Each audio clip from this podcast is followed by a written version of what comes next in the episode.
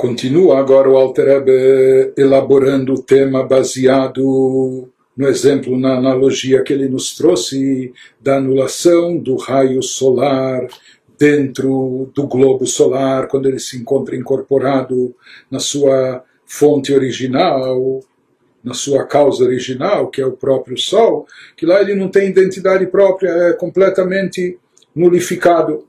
Então, prossegue, o Alter Rebbe nos diz: o que dvarim ha'ele mamash bidmutam ketzalman hem kol abruim legabei shefa eloki meruach pi vashofea aleihem umehave otam והוא מקורם, והם עצמם אינם רק כמו אור וזיו מתפשט מן השפע, ורוח השם השופע ומתלבש בתוכם, ומוציאם מאין ליש. Desenvolvendo agora o exemplificado, trazendo a ideia que está por trás da analogia que o Alter Rebbe queria nos oferecer.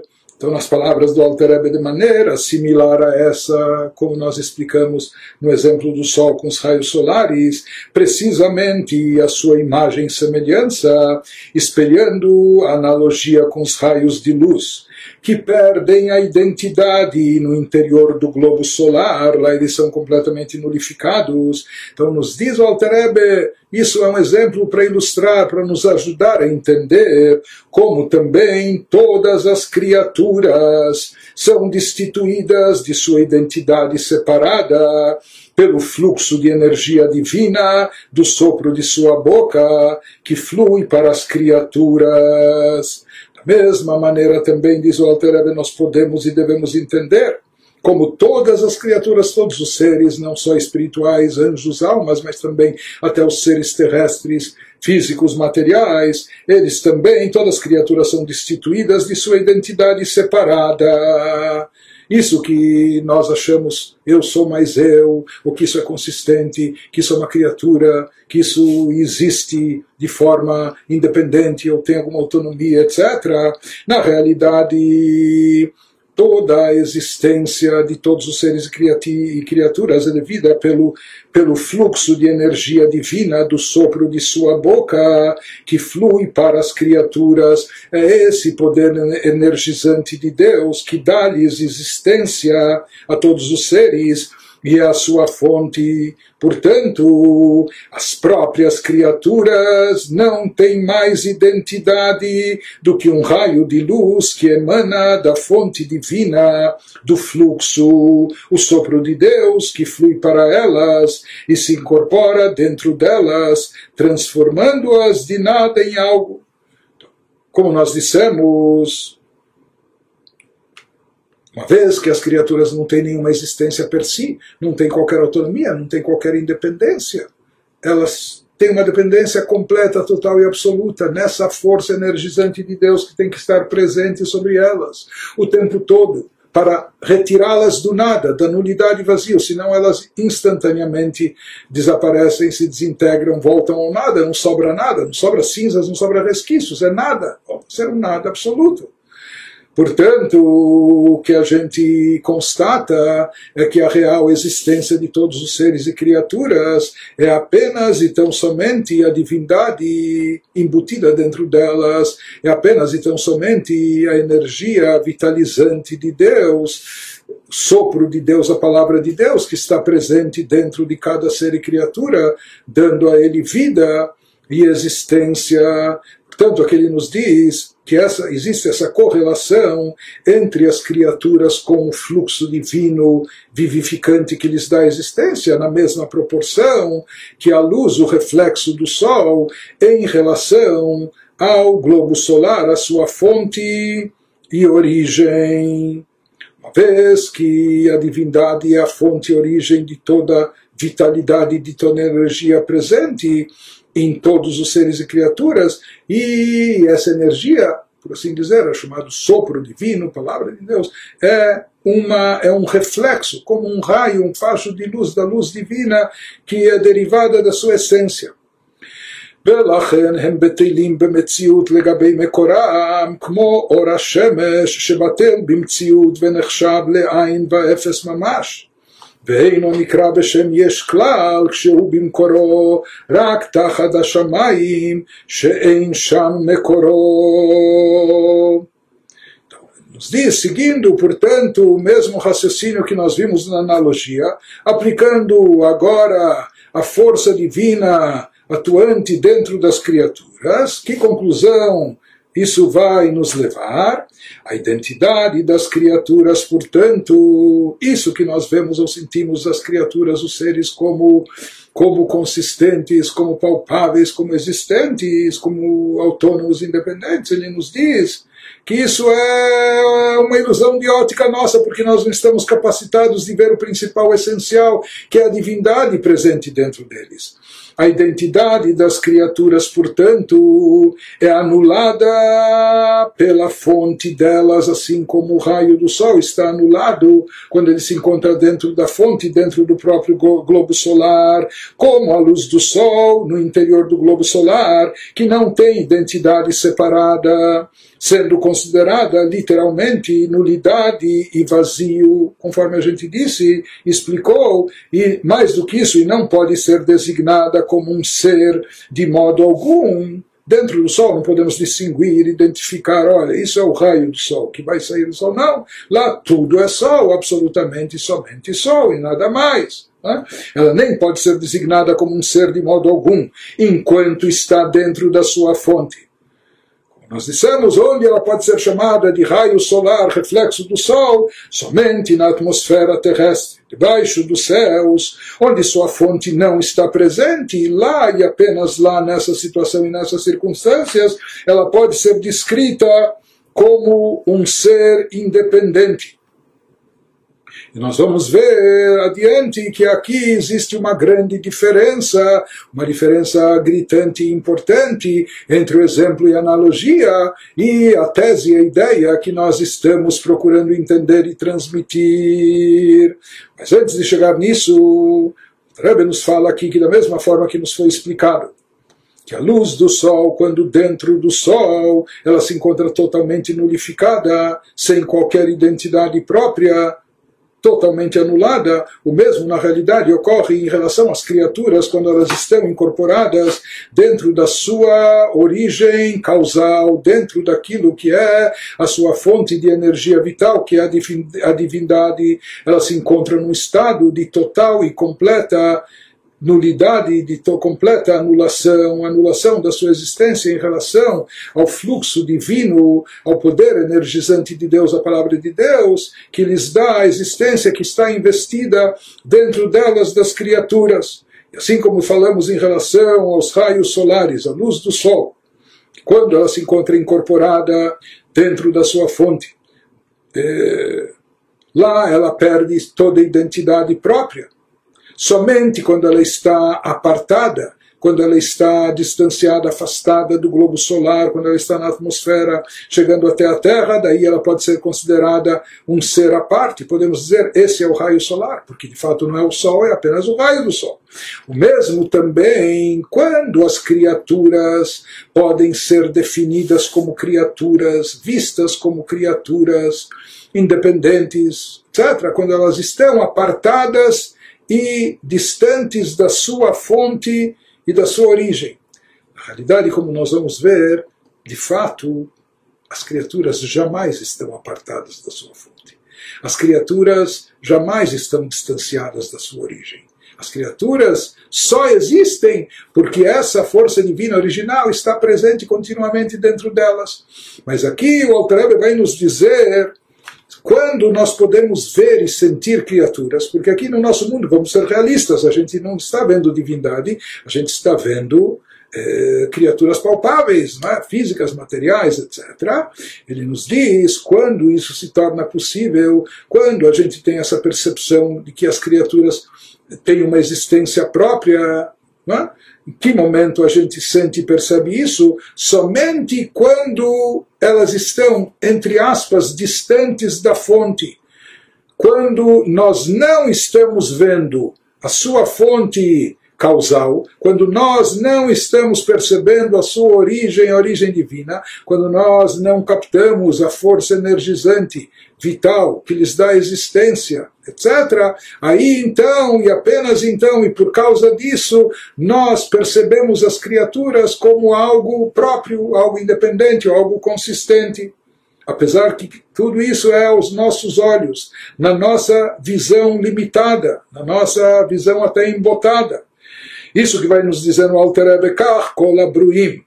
אין נופל עליהם שם יש כלל, אלא לעיני בשר שלנו, שאיננו רואים ומשיגים כלל את המקור שהוא רוח השם, המהווה אותם.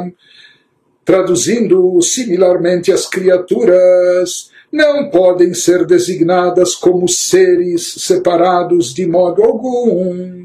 Porque, como nós dissemos, esses seres não têm autonomia, não têm independência. Eles existem apenas pela palavra de Deus, pela energia divina presente dentro, investida dentro deles. Mas quando nós podemos identificá-los como seres separados, isso ocorre e isso nunca pode acontecer, exceto para nossos olhos físicos. O problema é quando nós estamos cegados de espiritualidade e de divindade, com esse impedimento de ver divindade. Então, exceto para os nossos olhos físicos, que não percebem nem captam de forma nenhuma a fonte espiritual dessas criaturas. Porque, no fundo, na realidade, como ele vai nos dizer em seguida, no caso de Deus e as criaturas, aqui seria como o raio do sol sempre dentro do sol. No caso do Sol e raios do Sol, é possível, é concebível, e assim de fato ocorre, que os raios do Sol estejam em um lugar onde o próprio Sol não se encontra. Mas isso em relação à divindade não existe, porque Deus é onipresente, Deus está em toda parte. Em outras palavras, esse reflexo divino que se constitui na força energizante que dá existência para todos os seres e criaturas, sempre está incorporado dentro da fonte. Mas o que fazer que aos nossos olhos, para nós com olhos carnais e físicos que não somos capazes de ver divindade, de captar e perceber espiritualidade, para nós parece que eles estão apartados, parece que os seres e criaturas estão separados da divindade, porque nós não vemos a força divina atuante dentro deles, porque se percebêssemos isso, nós iríamos perceber também como tudo está completamente nulificado, completamente anulado diante de Deus. Mas como com os nossos olhos não percebemos isso? Por mais que, de fato, tudo está incorporado dentro da fonte origem, como o raio do sol dentro do sol. Aqui não existe lugar fora de Deus, onde Deus não esteja. Então tudo está dentro da fonte origem, portanto sempre está completamente anulado, sem qualquer identidade própria. Isso que nós não vemos e percebemos é por um problema e limitação nossa, que aos nossos olhos parece apartado, parece distante. Então, isso que ele nos diz, exceto para os nossos olhos físicos, que não percebem nem captam de forma nenhuma a fonte espiritual dessas criaturas, que é o sopro de Deus, que dá existência a elas. Então ele nos diz, por isso, em função desse nosso problema, dessa nossa limitação,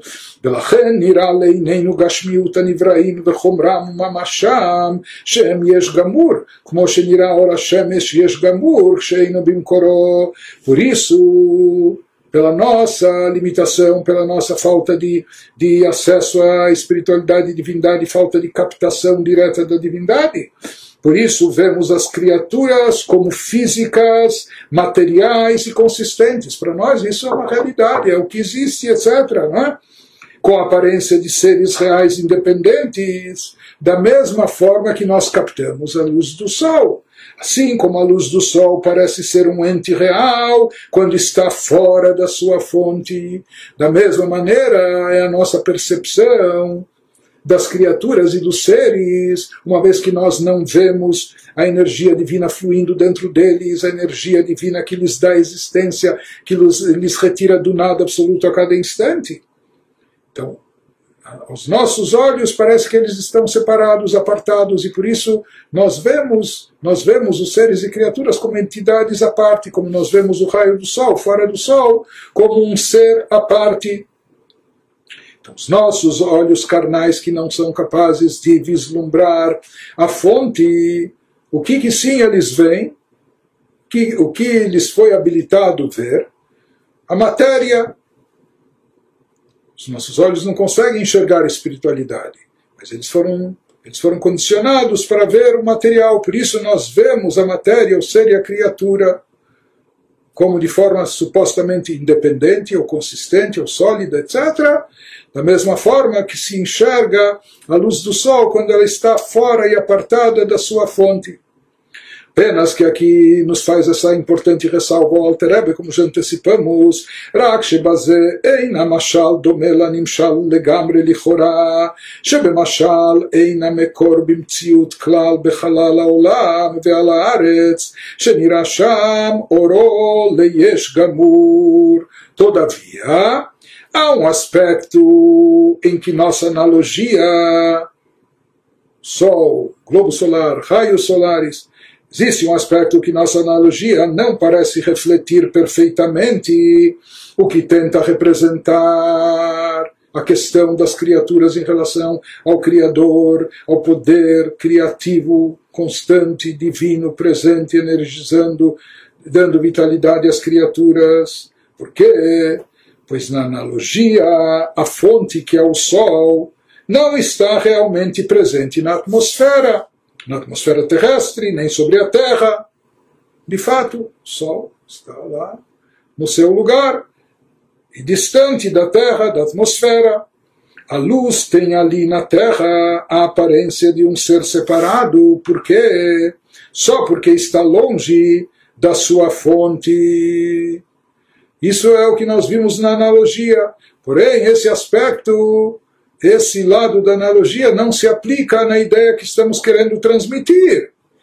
Mas shen ken kol habruim hem bimkoram tamid, rak she'ein hamekor nireh leinei basar, velama einam betelim bimtziut limkoram. Diz o Alter Rebbe, isso não é válido, porém, na nossa tese, na ideia que estamos tentando entender e transmitir da atuação de Deus, da força vital, energizante, divina dentro dos seres e criaturas, que lhes retira do nada a cada instante, e, portanto, eles não têm existência própria nenhuma, eles estão completamente anulados a Deus. Mas aqui a gente poderia pensar, bom, então por que nós vemos criaturas? Talvez nós vemos criaturas quando elas estão apartadas da divindade.